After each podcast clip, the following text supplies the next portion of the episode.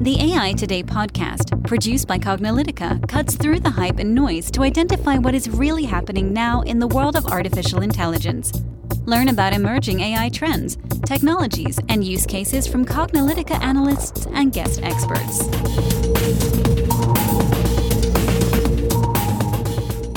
Hello, and welcome to the AI Today podcast. I'm your host, Kathleen Walch.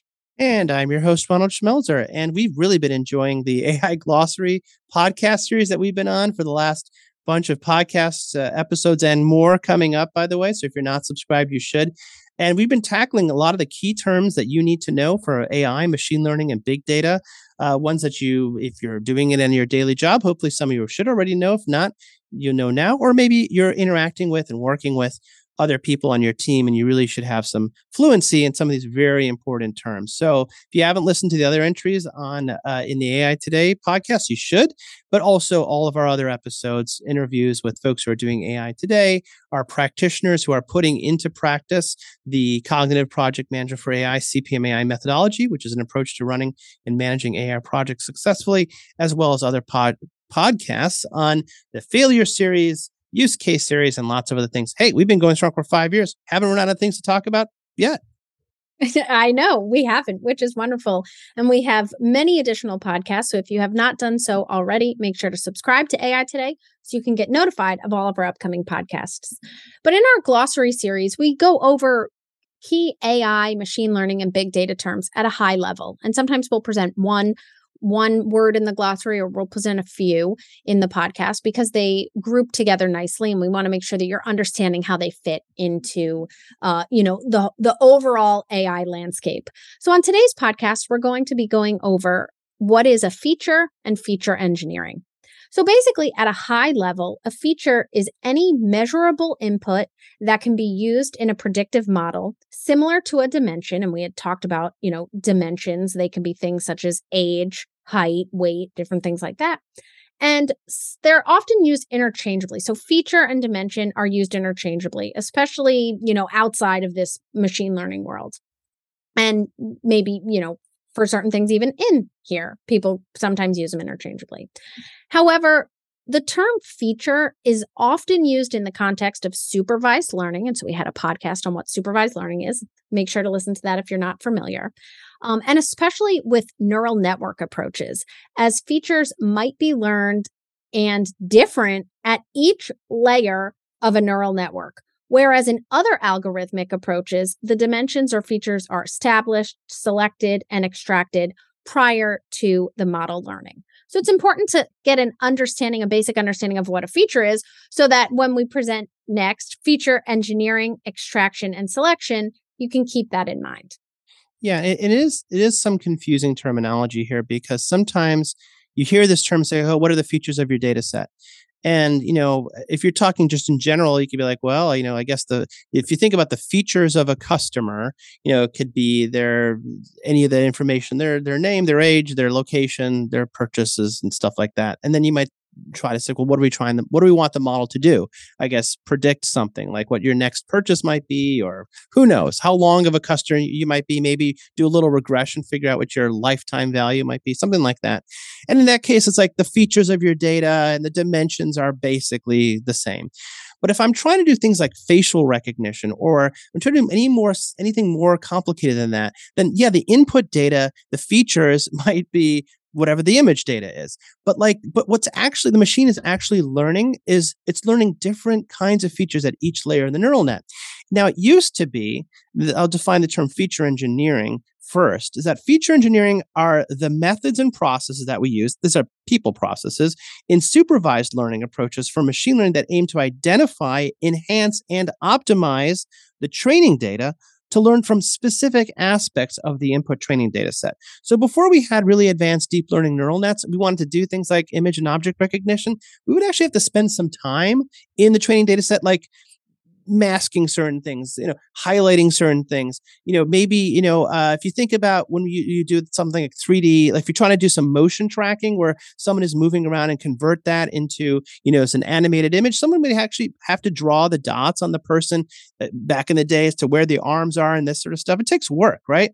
And there's a more specific definition for feature engineering. It's like an approach that transforms the data. So we have some input data. I'm going to transform it to some new data to create new variables, right? New dimensions, new features that aren't in the training data set. So extra data, right? And uh, we use feature engineering to produce new features. Uh, we can do that for both supervised and unsupervised learning. So there's a couple of things we might do. We might feature cre- create some features such as aggregating or augmenting the data that doesn't exist, such as if I'm trying to do an NLP system, I might have counting of the words in the text, something like that. Or maybe I might transform the data from one representation to another, such as putting numbers into a category or categories into a number. They're handling missing data, outliers. This is actually more like data. If you think about that, it's more what we talk about data preparation. People call that some call that feature transformation. Like Okay, some of that's just a fancy word for data preparation. You know, scaling the data, encoding the data, standardizing the data. Maybe the data needs to be in a range between zero and one. And you know, I have like income. Income is not between zero and one, but I, you know, I could normalize it and say, well, zero income is zero, and the highest income is one, so everything else is between it. You know, do things like that, or maybe I might balance the data. Maybe I have too much data in one category and not another. Resample it. That's all in feature transformation. You could see it kind of mixes a bunch of different things together. And then this idea of feature extraction, which is that maybe not all the data is useful in the data set. So I may want to pull specific aspects of the data out and extract it. So the thing about feature engineering, feature engineering overlaps with data engineering. We have a whole podcast on data engineering. Uh, you know, but from the machine learning perspective, right, trying to get the data that I need, add it, augment it, add some features whatever I might need to simplify the data set, maybe speed things up, um, you know, maybe help the training process somehow, right? And the thing about feature engineering, the reason why it comes up is before we had these advanced forms of deep learning, especially convolutional neural nets, which we define specifically, people had to spend time with the data to clean it up and enhance it because the machine learning systems had a hard time learning when it didn't have a lot of of layers and I didn't have these convolutions and things like that. And that's what machine learning engineers would do.